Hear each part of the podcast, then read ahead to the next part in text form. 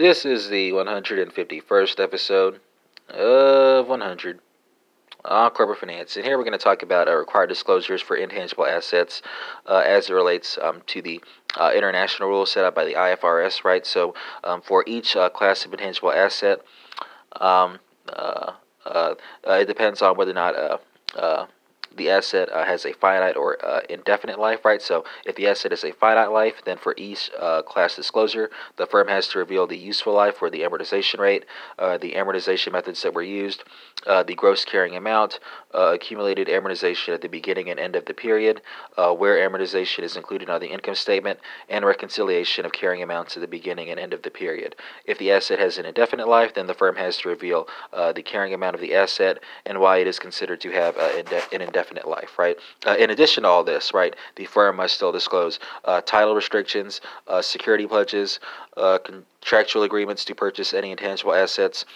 Uh, as well as um, disclosures may be required required if the revaluation model uh, is used. Right. Uh, what has to be disclosed here? Well, the date of the revaluation, details of fair value determination, the carrying amount under the cost model, and the amount of revaluation surplus.